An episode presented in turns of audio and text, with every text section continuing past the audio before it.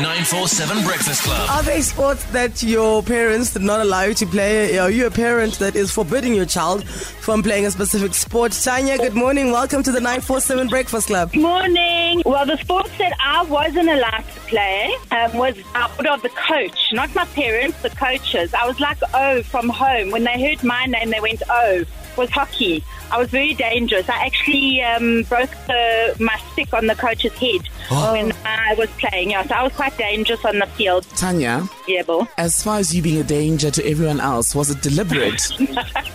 It was. I really put my heart and soul into it. Your heart, your soul, and your stick. Let's go. The 947 Breakfast Club.